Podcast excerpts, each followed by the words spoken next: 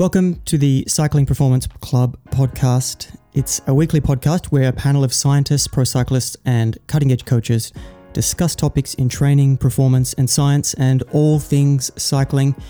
The show is co hosted by Dr. Jason Boynton, who is a sports scientist and cycling coach, Cyrus Monk, who's a professional cyclist and a cycling coach, and then there's me, Damian Ruse, a professional cycling coach.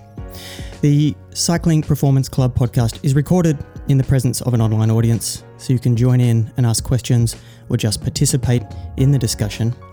And this week we're going to cover how much you can improve your time in an event in one year. We're going to do a case study of a rider at a gravel event and sort of go through the differences and try and model out potentially the gains they could make. But Jason, you wanted to start off first. Yeah, I came across a study that was being promoted on Twitter. And so that is from an exercise scientist at Texas Christian University, and he is currently seeking cyclists who use Strava to participate in, a, in some training research they're doing. Um, the flyer says it should take approximately 10 minutes of the cyclist time to complete, and um, it just involves downloading their data for the researchers, and people who participate can receive a $5 gift card. So if you would like to contact Andreas, the sports scientist that is conducting this research, at his TCU email, that is a period K R E U T Z E R at tcu.edu. We'll post the flyer for the research on the Cycling Performance Club Facebook page and give them a retweet on Twitter, which we've already done that.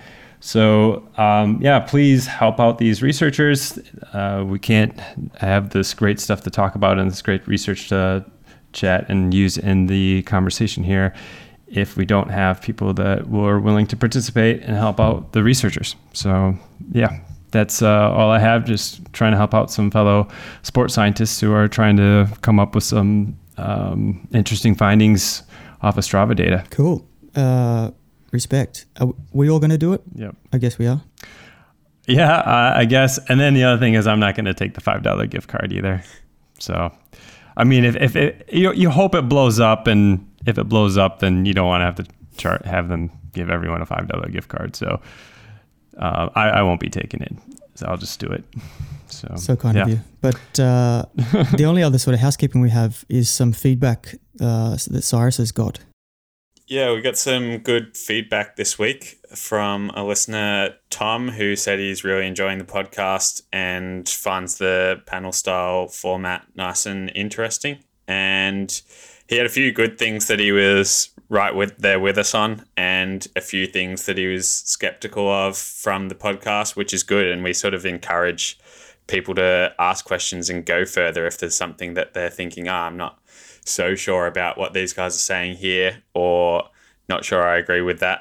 And uh, he is a self-confessed physiology frother, so he um, he's able to to look into some stuff further and ask us some questions to sort of guide where we're going to go in the next few weeks with the podcast. So we really appreciate that feedback from Tom.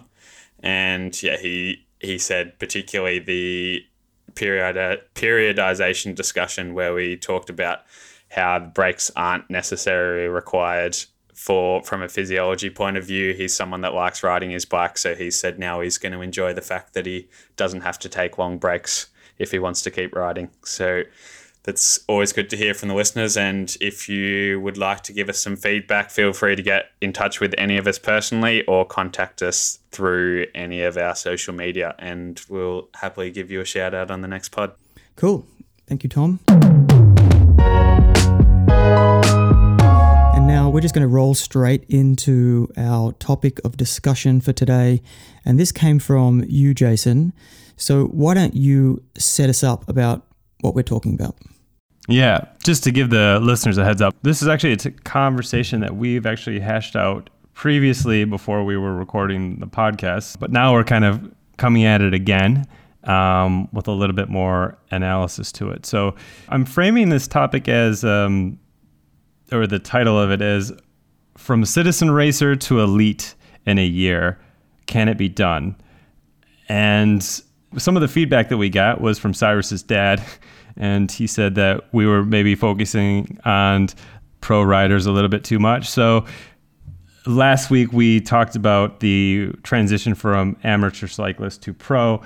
And this is, might be an interesting contrast to that because now we're going to look at, well, what does it take for just an average rider or maybe maybe a slightly below average rider to get to a, an elite level and can it happen in a period as maybe a year.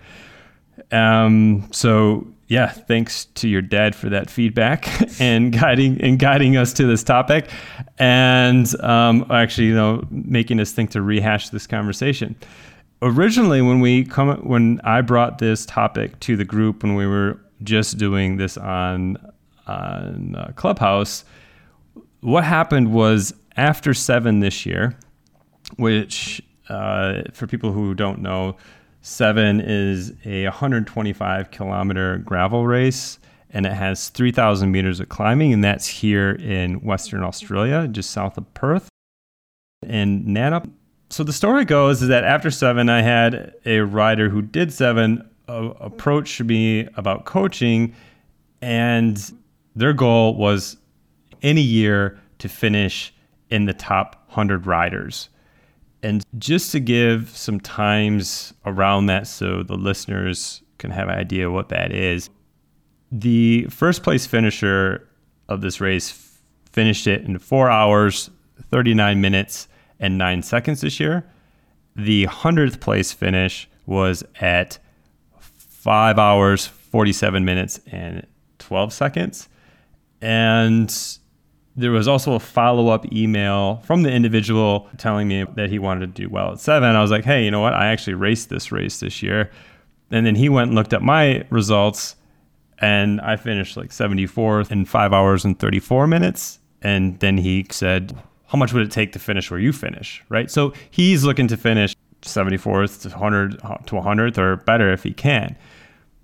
And so since he creeped me a little bit, I went and I looked up his time. And it turned out that he finished in over nine hours. And I think there might have been a 10 hour cutoff. I'm not 100% sure, but that's where the results stop is there's no one that's over 10 hours on the on the results. And just a rudimentary calculation of this is the difference between the 100th place finisher and him is a difference of about three and a half hours. I think maybe some of the listeners are probably like, holy cows, there's no way. The thing is, is like, I have no context for this. And so this is just the thought experiment that we're going to talk about today. We're not really going to talk about this specific athlete. We're going to discuss more about how could it happen that you could take this much time off an, off an event like Seven. And this was the question that I posed to you guys in Clubhouse a few months ago. And yeah, that's kind of where I'm framing it before I get into a little bit more of the thought experiment. Is that basically how you guys were were remembering it? Is there anything else that I have to kind of put in here before we move on and more into the thought experiment and laying it out? No, that seems that's think where we're at at the moment before before we dive into it any further. Okay, cool. I want to stress very clearly here that the, we're not digging on the athlete or anything like that. This is only about the question that his him approaching me in these times raise, and I think it was an interesting one to explore.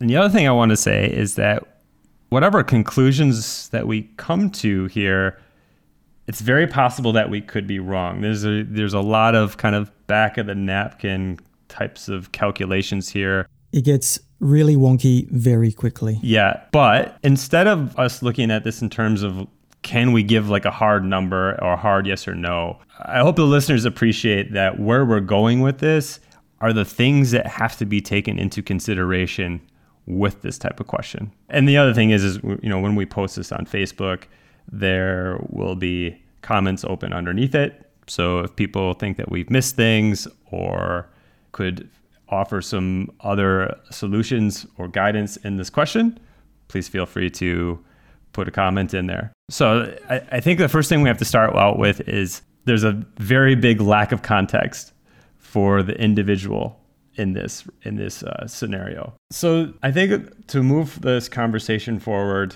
I'm going to split split it off the bat into factors that we need to consider that could make this improvement in performance more feasible, and then some factors that we have to consider that would potentially make this improvement less feasible. And each one of these groups of considerations are broken down into three headings. So I think we're looking at race day factors, we're looking at individual factors, and then potentially maybe some bike factors that are going on. So obviously what the type of things that would make this more feasible, I think, is if there was some bad things happening going on, especially acutely on race day. Just the race day factors, just some of the things that I quickly wrote down to consider is like, you know, maybe this individual that is three and a half hours off of the hundredth place, you know, maybe they had some mechanical issues. Maybe they had some long rest stops. Maybe they had a day with some bad nutrition or dehydration. Maybe they had some acute illness. Maybe there was uh, an injury. Maybe they had a couple crashes. Any of these factors would artificially increase the time that, the, that it took during this race. So that's something to consider. If I'm just looking at this person and they're nine and a half hours and they have to improve their time by three and a half hours and they just crashed less or weren't sick, we could lose that's a the, massive the amount of low-hanging fruit list. Yes, That's yes. the low-hanging fruit list, Yes, yeah. yep. The easy stuff to tick off and, and correct. Yes, exactly. Exactly. So I don't know if you guys had any other thoughts about the race day factors. Those are just the things that were coming out of my head when I wrote this down. Um, but the other well, the other thing to consider is the individual. If this person has low fitness at the time, if there's a low tr- there was a low training volume, if they're overweight, these things could all be amended fairly quickly if they're highly motivated. So if they have all these things that are negatively affecting their fitness and their ability to perform just physiologically, a lot of these things could be alleviated in a short amount of time. Would you guys agree with that? Yep. Yeah, we'll get into details more with that later, I think. Um, the other thing that would to consider, I think, is bike factors. You know, this they could have ridden it on a very heavy bike, or and or a very cheap, inexpensive bike. It could have had, um, you know, we already said mechanical issues, but they could have had bad bearings or bad fit. I think Cyrus brought up earlier, poor gearing. Because this is a very, there's a lot of climbing in this race. If they would have had to been grinding on, on a bike that was improperly geared for them, that could have definitely set them back. So, any of these things to consider without context is going to potentially kind of help the situation because the time has been skewed slow.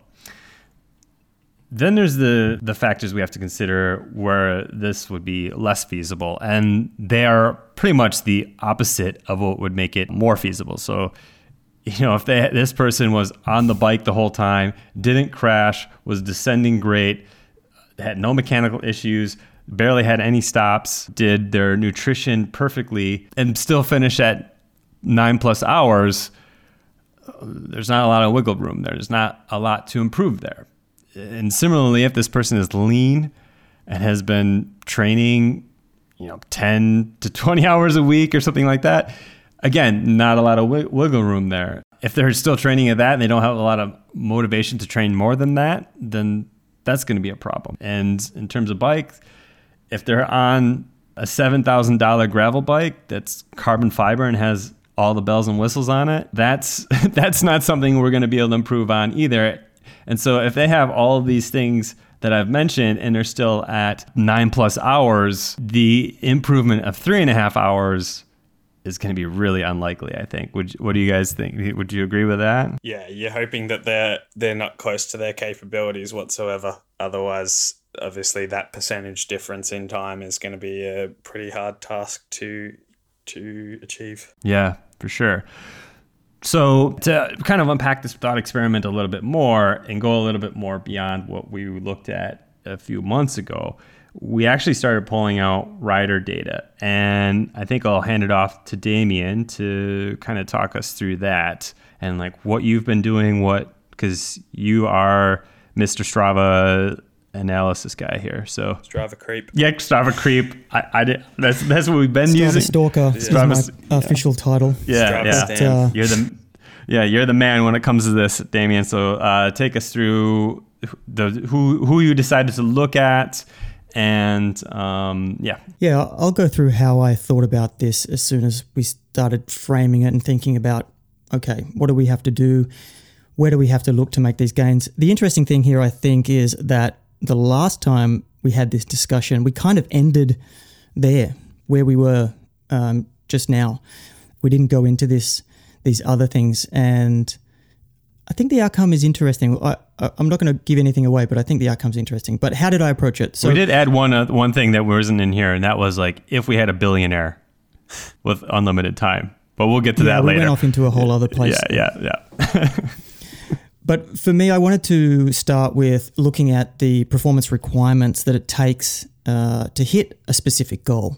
And if we're aiming for that time that is around five hours 50, five and a half hours, somewhere in there, uh, then then that's what we're defining as the goal. And then we kind of work from that point on.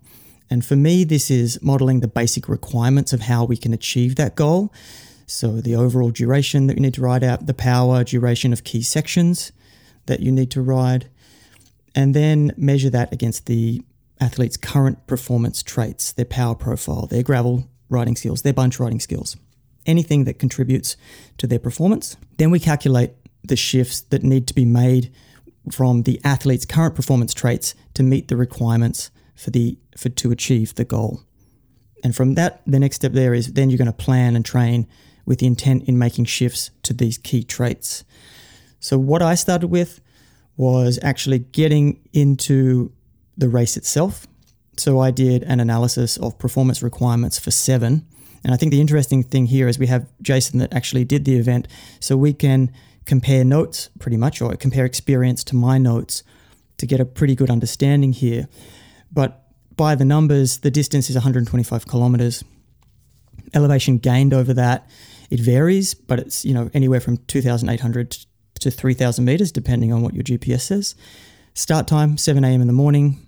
Average altitude is 185 meters. The weather from the last event was between 13 and 18 degrees Celsius. And then we start getting into the course itself. And the road surfaces, which I think plays a big part of this, especially when it comes to pacing, planning, and certain skills that you need. And the route itself, it says that it has only 2.6 kilometers of single track, that all roads used are unpaved and well formed with a mix of dirt, gravel, hard pack, uh, clay, quartz, grit, and mica and they kind of wind through pine plantation, state, and forest farms. Yep. They describe this thing as parallel single track. What does that mean? Oh, That's probably just You know, like a, uh, a four wheel drive track with the grass in the middle still. So like you've got two different single tracks next to each other essentially, but it's just what four wheel drives and off road vehicles would drive along. yeah, I would call it Jeep track. I don't know what you what the Aussies would call yeah, it. four wheel drive track. That Yeah. sounds about the same. or or yeah. fi- actually, I think if you were, uh, I think the Americans call it fire roads. Yeah, fire roads. too. So, yeah. okay. So that's a pretty good description of it. You've hit the mark there. All right. Good. Well, that's that's the description from the the event creators. So um, then other factors that kind of come into it here. There's nine checkpoints. Uh, all checkpoints have marshals. Checkpoints. There's like five checkpoints that are also hydration stations, which comes into planning, but good to know now. Uh, bike selection is something that they mention as well. And we we will, I guess, we'll talk about this a little later. We've, we've sort of flagged it. It is an unusual course by all standards. So people are riding it on mountain bikes, gravel bikes, and other kind of bikes that can handle it. Um, but they specifically say that you cannot ride with aero bars, tri bars, or road bikes. Yeah. So bike selection seems like a big thing here. Yeah. Although I did see a guy that was doing it on a road bike, and I want to say I think he might have just been brought there by a team just to do a, the lead out on the road section from the start into the gravel because it was oh man, it was going like full bore. But that race starts. I think there's basically mm, about 30 minutes where it's just full on. It's really, really hard. And I forgot that from the first time that I did it, how hard that opening section is. You know, I was probably at a heart rate where I would be doing my VO2 max intervals for a good 20, 30 minutes. It's very hard. So that's how that, that, race that's starts. also yeah. the difference. Yeah, the difference between pacing and riding to like racing to win or just riding to finish Mm-hmm. as well. That would be something that you would want to discuss. And and and the trend of starting fast and then slowly fading seems to be the main thing here, even amongst the top ten of, that I looked at. But the next thing I looked at on the course was the climbs because this is the key feature. They're not crazy long sort of between 1.2 kilometers and 4.5 kilometers with gradients that go up to 20%, which is a thing in itself that would impact um, your ability to just repeatedly get over these smaller climbs for nine hours or five hours, whatever your finish time is. But I counted kind of a main chunk of 13 climbs. Mm-hmm. And I then I wanted to get an idea of what you need to cl- climb, what watts per kilogram you need to climb those at. So I hunted down two riders on Strava, and this is where Strava came into it. And I found one that finished with a time of five and a half hours, and then I found one that finished with a time of nine hours. Uh, and it's pretty rare to find someone down in nine hours that has a power meter. So I yeah. got very lucky here. And then the cool thing also, not only the entire course had a segment, but every single climb had their own individual segment as well. Yeah. So I went through, say, the first rider with five and a half hours, and I looked at the time it took them to do it, their average speed, and then their watts per kilogram. And I went through and did that for every climb so I could get an idea of what their performance was made up of. Because when it comes down to it, they did it in five hours, 26 minutes, 47 seconds. Four minutes of that was non riding time. So they didn't stop much at all. They had an average of three watts per kilogram, which I took a guess of their FTP at uh, 340 watts at 80 kilograms. So it's around 70% of FTP. And then I broke that down even further. So by That sounds about right, the- actually, because I was talking with my mate Chris Glasby, and he finished ahead of me, but I was riding with him for quite a bit of it, and I think he said he's 75 to 76 kilograms, and his FTP was about 320 watts that day. So that sounds, yeah, potentially in in the ballpark there for the FTP of that rider. I think. Okay. Okay. That's good. That's good. And this is one of those wonky things where if you have to start taking guesses, it starts moving you away Yeah, you just want it. You want. reality. Yeah. So I, I went through uh, each of these climbs and I added up how much climbing there is. Of course, there'll probably be more. These are the major ones. But to make it sort of a nice round number, I got to an hour and a half of climbing that you have to do. And then there's four hours outside of that. Oh. So then, if you want to have a three watts per kilogram average, then what do you do on the climbs? What do you do everywhere else? And I calculated it out to be 3.6 watts per kilogram uh, that this rider, rider one, was doing, 85% of their FTP for that one and a half hours, which is uh, possible, manageable. Any time outside of that, their average was around 2.8 watts per kilogram, uh, which works out sort of under 70% of FTP. And so that was the that's the goal. That was the goal that um, I was that we're putting down. It's kind of this three watts per kilogram on average over five and a half hours uh, with these these climbing kind of percentages and things, which I think is really helpful when it comes to uh, trying to plan and seeing what's possible. And, and I'll get into that in a moment. But going through Rider 2, FTP 220 watts, weight 79 kilograms. Their race finish time was 8 hours 58 minutes and 46 seconds.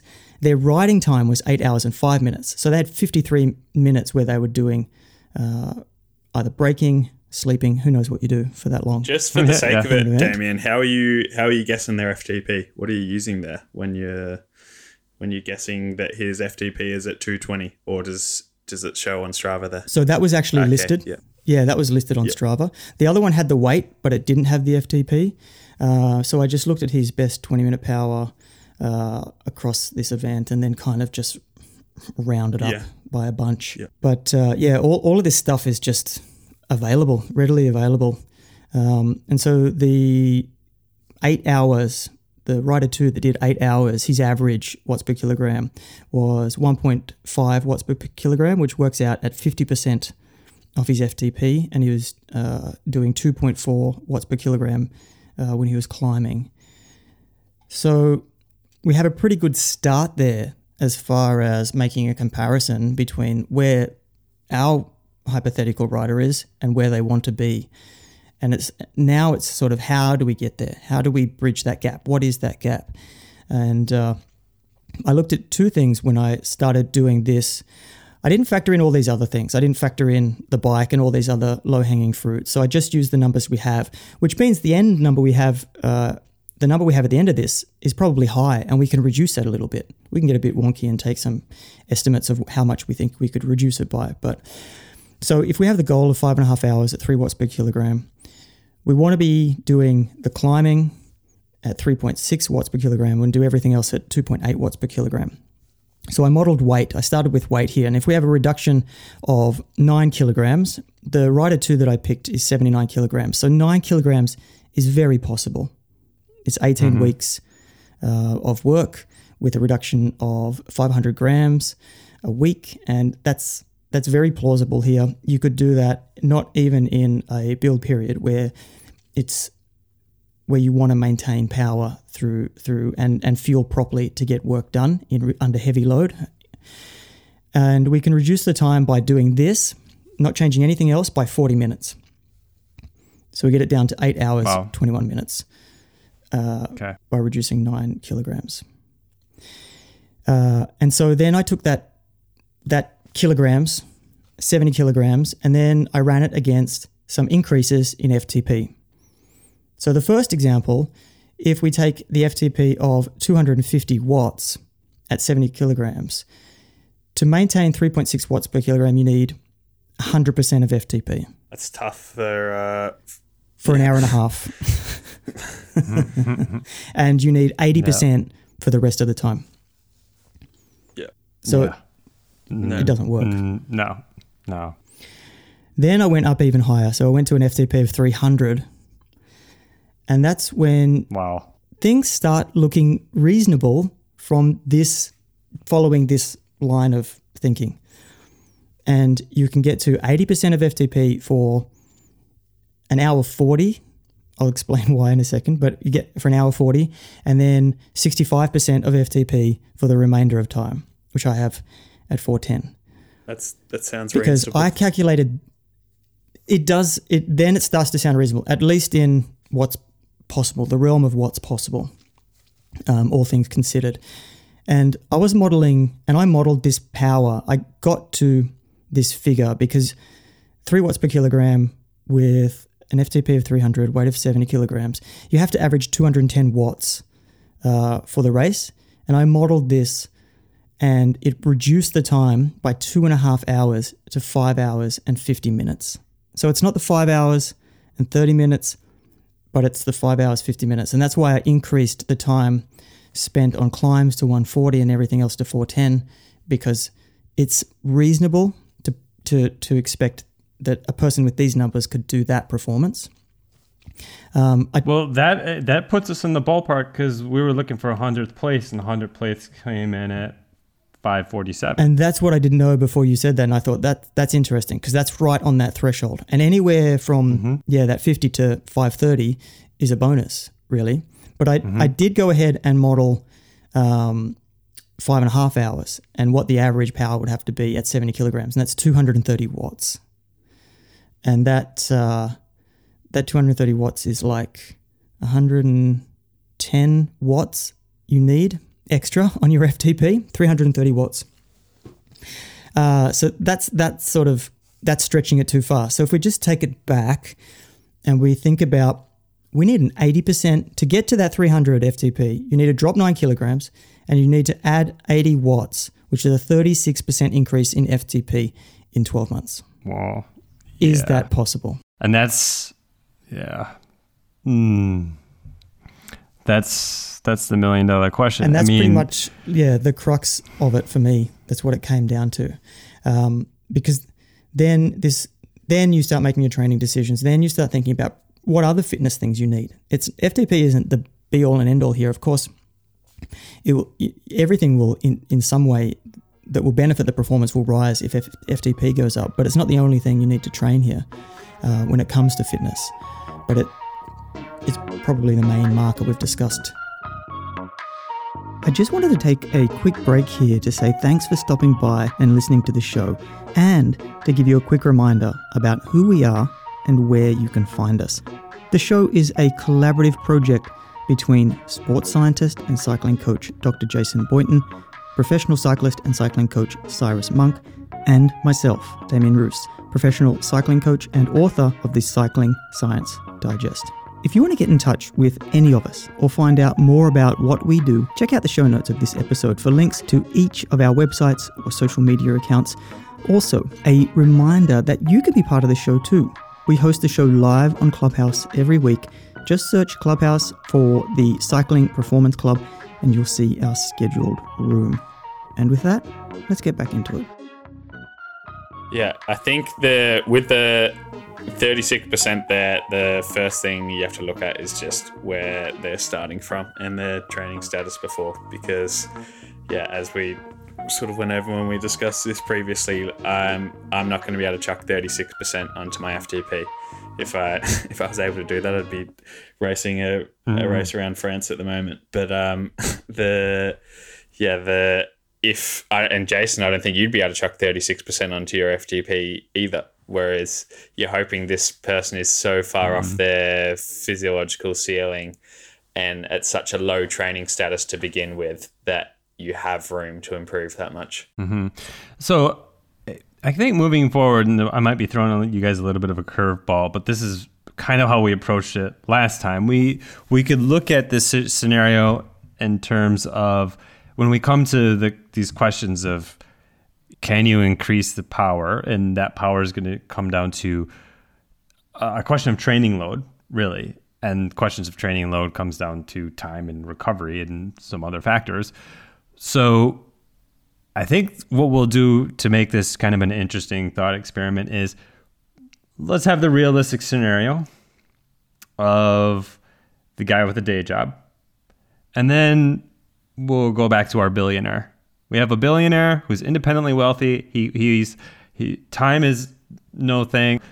I'm gonna I'm all in. Next uh, 12 ride months, my bike. I'm all in. Yep. I he he's gonna race his bike and ride his bike like a pro. He's super motivated because he's you know he's a billionaire, so he's super type A. And then money is no object, so he can train wherever he wants and he can ride whatever bikes he wants. So let's attack it like that. Um, and I think so. The first question is is how is he going to get this power? How are we going to train him? And when I was thinking about how to go about this, I was looking for something numerical to start with. And that meant that brought me to the measure of chronic training load right away. But before we get any deeper, I think I'll have to take a moment to talk about and define chronic training load, or as it is often referred to, CTL, uh, because I think it will be really important to have a good grasp of this measure before we move this conversation forward. So, CTL is more or less a calculated measure of fitness. I like to look at it as the higher your CTL is, the more likely you will see high power numbers during your workouts and races. Uh, CTL is also a measure on the Training Peaks platform, and it is displayed in their performance management chart. So that's where you can find it. And the question is, well, how how is this calculated? The value for CTL that you have on a particular day is calculated as an exponentially weighted rolling average of the training load you have acquired from your individual workouts over the past 42 days. Um, and so the question follows there is how is training load calculated for individual individual workouts? And in the training peak system, the measure of training load is called the training stress score. And this value is calculated based on the duration and intensity of your ride, and it is relevant to your threshold uh, value or your FTP. That might be a lot to take on, but just so the listeners can relate CTL to something that is familiar to them from what Damian and I have seen, and I think other coaches have seen, usually what you'll athletes will get around 50 TSS per hour averaged over a week. So if you ride approximately 14 hours in a week, you can expect to see a TSS of accumulated over the week of 700. And if you were to ride six weeks uh, at 700 TSS or 42 days, you would expect to see at the end of that a CTL of around 100. And 100 CTL, from my experience, is a pretty good CTL for someone who has a day job. Um, and I think it's also reasonable for someone to shoot for uh, in that scenario.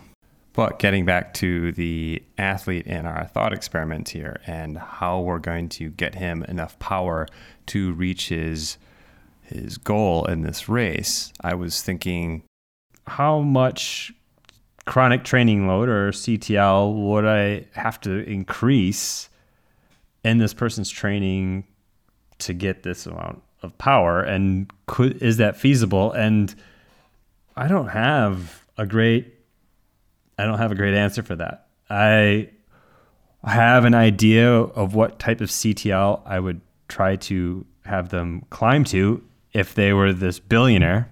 I think the number that we just kind of threw out there was 150, but we might be able to get it higher than 150. So, and it's almost like one of these things where it's like, okay, you have all this time, all this money, and we can train you.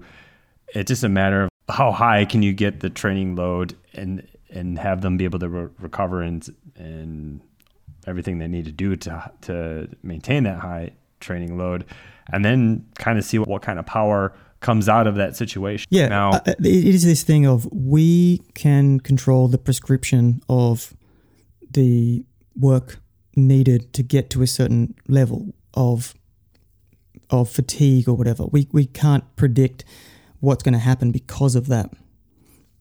We we, yeah. we sort of threw the, have thrown this around a lot. Can we actually get to this point where we could give someone a number of what they may reach if they put in this amount of work? And right now, no.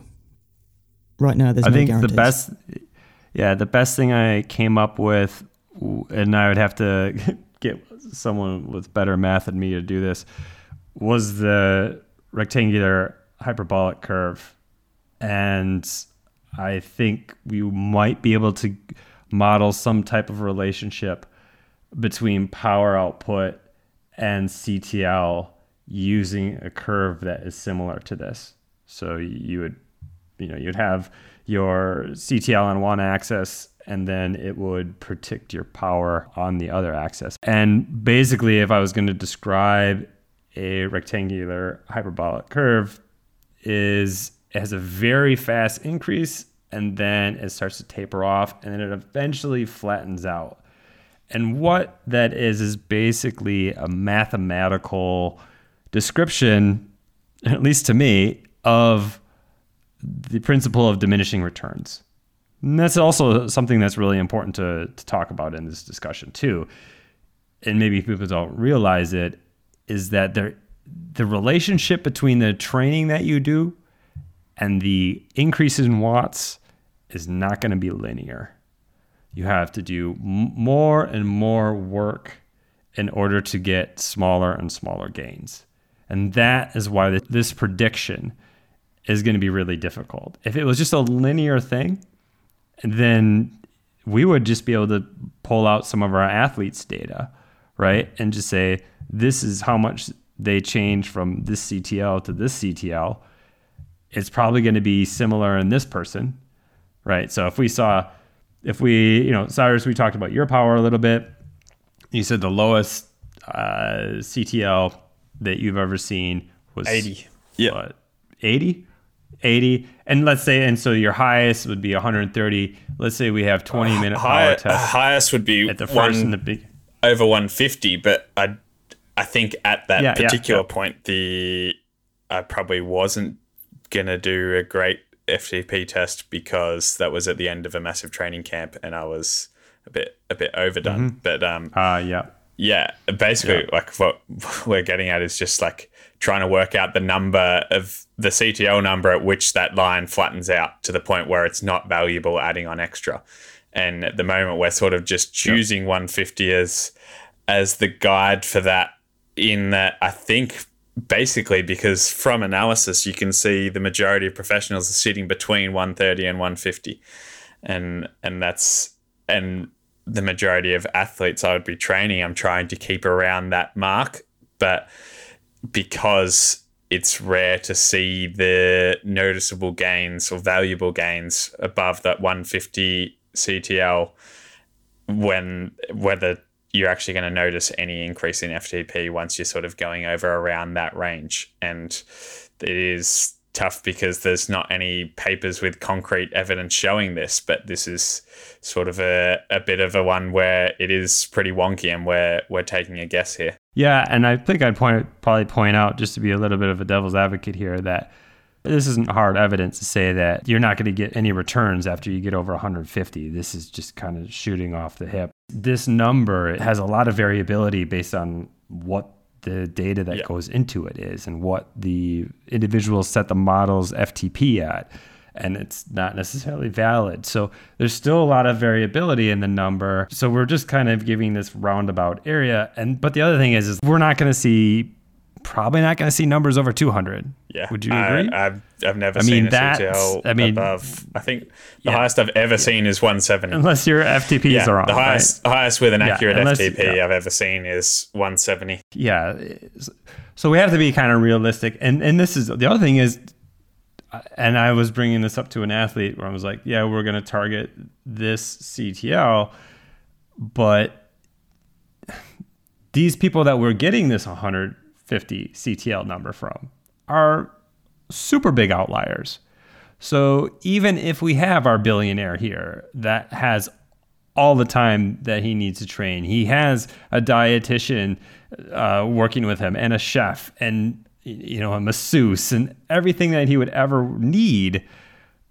He might have just not had the right parents to get him up to that number. That's a bit like Right, what we talked so- about last week. Yeah, you, you you need to choose. Yeah, exactly. I was definitely making a reference to, to last week. Yep, yep. So I guess the important to kind of take home there is that uh, sorry to disappoint you listeners, but this is a really hard question to, to ask. And I think, Damian, did you bring it up that I think you said Trainer Road might be trying to predict where people's power outcomes are going or But this is my understanding of their adaptive training system that they're trying to put together. They're trying to use their data set and then use that to make predictions about where you would end up Yeah. based on certain amounts of training. Uh, Yeah. But I don't want to. I don't want to really get into the details of that. Nah, nah, nah, nah. Just just mentioning it just in case someone was like, "Hey, you guys, th- this peop- these people are already kind of doing this." I'm like, yeah, We're aware Cool. this is the current. Uh, what would the term be? Like the the the goose that lays the golden egg at this point. If you can tell somebody if they do this set amount of work and they'll get this result, that that's like the thing that everybody's trying to do at the moment. And yeah, uh, even coaches or people that are knowledgeable trying to do this on an individual basis, you would still have a lot of trouble. So, probably the overall point here is we're trying to then maximize what somebody has, the time they have available, um, where they're starting from. There's lots of things that we're trying uh, to control there's things that we can't control, but we try and control the things we can. And that's the input. That's the amount of training we do. And then the best thing you can do from that point is follow the trends. You can test, you can see what's happening based on the amount of volume that you're giving somebody. How responsive are they to that? Uh, and then kind of take it from there. But specifically, whether we could, whether you could reach a 36% increase in your FTP in 12 months uh, I, again, it just comes back to what Cyrus says. I think it's just your training age. Yep. If you're in the first three to four, or sorry, one to three to four years, then you'll have a much better chance of adding that much on there, and then it just, you know, following that curve, it just gets harder and harder. Mm-hmm.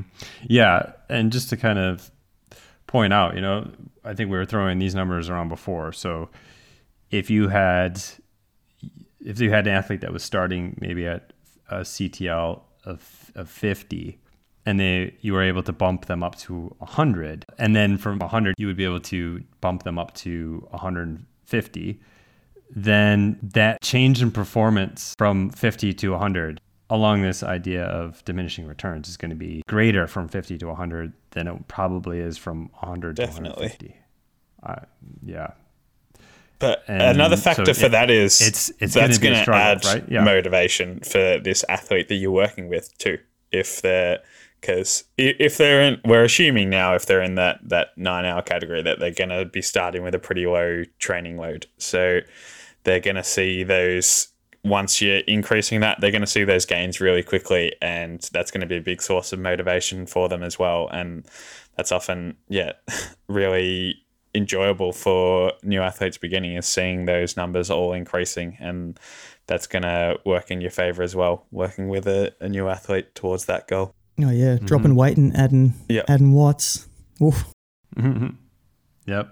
Uh, so I think we've covered the the physiological part of it, performance, training, anthropometric side of it. The, the only other part with loss, training that right? I'd want to cover is just what are some of the other areas that you would just need you need to have to do well at this race. Uh, you know, uh, is there a is, you know is it four minute power? Is it neuromuscular power? You, you know, what is what in your opinion, Jason, from uh, doing this race? What are these sort of secondary things that you need to have? Uh, well, that's a good that's a good point. So if I was going to be training an athlete for this, coming into it, we'd be doing some very long rides. You know, I was doing some eight hour rides before coming into it, uh, just to be able to ride comfortably for five hours, even though I wasn't really comfortable considering my back. But uh, yeah, they would def- definitely be doing some very long rides uh, coming into this. I wouldn't, because remember, CTL is a number to target, but it's also important what you're doing to get there. So kind of that comes down to training intensity distributions, you know, what kind of intervals you're doing, how long your long rides are. You can't just ride 150, you know, you could get to 150 CTL by riding 150 TSS every day, but and I've done this Cyrus has done this. just just just the mad scientist, you know, just over here. Just I'm just gonna see what happens if I ride the same TSS every day. How'd that Yeah, go for you, think- well- Cyrus? Well, just so uh, because I don't think I mentioned this in the podcast in during lockdown last year, there was no events at all on the horizon. Yeah. So I went right. I'm gonna ride 100 kilometers in the same. In I was in Ireland at the time, and we were restricted to a two kilometer radius. So I had a pretty f- pretty flat loop that I was riding around every day, and it was the same three hour, 20 minute ride at probably I think it was like uh, yeah 200 watt average, but ended up being around 120 TSS each day, and that was uh, yeah for 45 days in a row. So that's the seven week period there, and my my CTL sure enough was exactly 120, but it was I'd say my my threshold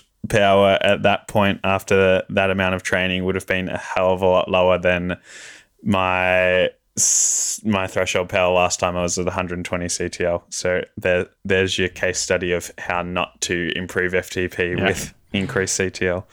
Um, yeah, Cyrus Monk, ladies and gentlemen, absolute absolute legend. um, so actually, you can take this conversation to Seiler's hierarchy because if you're CTL is correlated really, really highly with the volume of training you do. So volume of training is going to be important. Then it kind of comes down to obviously, you know, how you segment the volume of training. You know, you're going to have some really long days, um, you know, some shorter days, that type of thing. And then you can start looking at the other tiers that are higher than that in Seiler's hierarchy. And the next tier after that would be high intensity interval training. And, you know, a good reference for that, Damian, would be the um, Laursen Yeah, the Laursen and Buchheit two part reviews that I sent you there. And so you're going to want to do intervals that are going to be more focusing around aerobic capabilities. I don't think you really need much for neuromuscular stuff. I would be, and then you, that would get into how often you would be doing high intensity intervals. That also goes into, um, and then how often you do the high intensity interval training. That gets into the next tier after and that is training intensity distribution. So I it really gets into following like each one of those uh, segments of the hierarchy. You would kind of cons- consider it and then bring it back to this this race, right? Um, and yeah, I don't want to get too dawn. I think sometimes I think if you're and we've had this conversation too, and, and this would be like almost a, a theme for an, another podcast of these these two kind of approaches to training endurance athletes, in particular cyclists. Right, you on one side, one school of thought is to train the physiology, train it, train the athletes so their physiology improves, or uh, sorry, train the athletes so that their threshold improves, and train the athletes so their VO2 max improves. Train the athletes so their neuromuscular ability improves. And then the other school of thought is this athlete has this course that they're aiming for, which is their A race. It has a, a circuit that they have to do eight times, and there is a two minute climb on that circuit that breaks the field. It breaks the field on the eighth time. So I'm going to make interval training around two minute efforts right? So this is kind of training more around the event that they're doing. And this probably be, you know, similar to like maybe like pursuit on the track might be pretty heavy with this. But yeah, so you have these two schools of thoughts, and then you could also have what you could be. There's probably very a very rare scenarios where people are doing only one or only the other. I think coaches are probably mixing. Um, and so but me, for me, I sit more on the train the physiology side of things. And for me, there's such a big relationship, but there's enough of a relationship for me between a high threshold and the ability to repeat high five minute numbers repeatedly or however long these climbs are. There's enough correlation between those two numbers that for me, it's almost splitting hairs a little bit. So I would just be focusing on the big picture of how big can I get this person's threshold. All right. Now, let's leave that part there. I think for the yep. next part, let's just do rapid fire. Let's get a bit wonky. Yep. Throw out some percentages mm-hmm. uh, that we can uh, change here. Mm-hmm. Yep. So if I just, I'm going to fire these away and then we'll hit some numbers. So let's talk about skill development, how much better they can get in a year, and how much time that would reduce. So, yeah. Cyrus, I'm going to go to you. Bunch of writing skills, drafting, pacing, all of these things. Yeah. Uh, can you give me a percentage of time reduction? Yeah, I think the bunch riding skills is probably not going to be that much in this kind of race because uh, Jason will be able to tell you um, that the a lot of the time you're out of a bunch after that first half hour period where everyone's sort of together bundled in bundled yeah. in uh, drafting if you've got someone to if you've got someone to pace you which goes into pacing yeah. then that um that's going to be a big difference if you're riding with someone like if this was my athlete and he was if he wasn't paying me unless I, he I could get him to get reach his goal, I'd be riding it with him and pace, pacing him through it and drafting him along. That's another cheat way to um, make up some time. But yeah, the the pacing I think would be the biggest one for this, and I'm gonna say like between ten and twenty percent here because if you look at Oof. if you look at um someone in that nine hour bracket and the differences in watts per kilo between their start and their finish, that's going to be some pretty crazy drop off in the majority of those people and just going out at a completely unsustainable pace. All right, you got it. You got a number, Jason? No, no. All right, I'll, I'll take no, the ten percent. No. I, I picked I picked phys- I picked physiology so I wouldn't have to deal with math. this isn't even math, I don't think. Uh, yeah, okay, yeah. better bike, aero gains, rolling hey, resistance. Hey, no, no, you're, you're going you're going too fast here. Uh, you got to ask, what do you think about the skills that you need, Jason? You did the race. You forgot. um, descending is really important on this race because there's some really fast, sketchy descents, and you can pick up a lot of time if you know how to descend on this race. If you're one of those people with a massive set of gamete producers. That would also be bike selection as well. Yeah. If you're willing to take the hit, because it does say 65% of the people rode on a mountain bike. Were they, you did it on a gravel bike? Did you? Yeah, I did it on a Trek 920. So there, were they bombing past you on the downhills? The mountain bikers? Uh, I was, I was, I was literally in no man's land because I was, I was I was riding with two women. Haha, puns. And uh, but they were both on cross bikes, and I felt like I was able to descend better than them because the 920 has 2.2s on it, and I don't know what they were running, maybe 40s or something like that. So yes, uh, tire width is something to be considered when this when thinking about descending on this race but then you get into how much heavy that how heavy that bike is compared to you know, uh, cross bikes that are carbon fiber. But the descending is definitely a pretty big thing there, and you can start getting yo-yoed pretty hard if you're not a good descender and you're in a pack, because you'll just get, you know, you'll be riding the brakes on the way down, and even if you're pretty fit, you know, you have to get ride up to the group and you might be climbing with them, but then you're having to close that gap every single time. So the descending is surprisingly important, especially if you do get with a group, because that group is gonna is gonna pace you uh, nicely. So yeah, that, that's my. But how much that imp- would improve the the rider? Um, I'm still gonna be. Um, it's something that you're to want to work on because you're definitely to want to have them go out and do gravel rides before they do this race. But at the same time, it's all it, as we've discussed. It's a, massively about how much power you can hold over a long period of time. Yep. And the other thing that I didn't mention is is just briefly just the uh, training their gut to be able to shove a bunch of bunch of sugar in it over the the time that they're out there. That was definitely a limiter for me. Um, I looking back, if I was going to adjust how I approach this race on my longer gravel rides, I would you know be going out with food and just trying to shove down as much as I could um, to to train my gut. Um, and that's actually been sh- demonstrated with some Louise Burke papers with uh, race walkers. You guys, maybe Cyrus, you've heard of that or not? I don't know. Damian, maybe too. But um, yeah, that's definitely something to consider coming into this race. It's just so long, and you have to eat so much that it's actually going to probably benefit you to train your ability to eat. And one of my athletes, he's he's really good about eating. He consumed an ins- something like ten gels in the last two hours. It was it's insane how much he can digest. He is his his his, his gut is a main is is he over the ninety grams an but, hour? You should test uh, him. See if he's. It's a good question. See if he's superhuman. Yeah.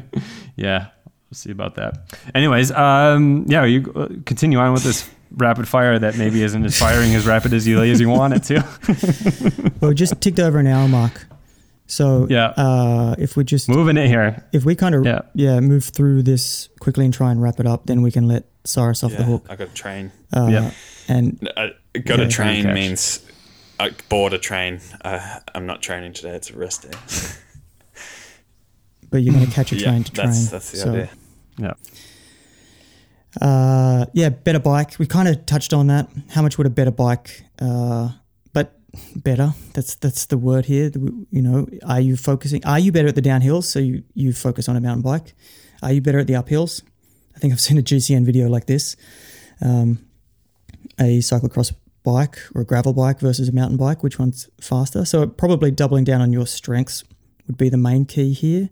Um, You know, I I thought the the 920 I had with the big tires was probably a pretty good way to go. And on the descents, it's pretty good, um, except for the sense that it has a really long wheelbase, which means for me to descend, I'm basically having one leg hang off the bike in order to get it to turn.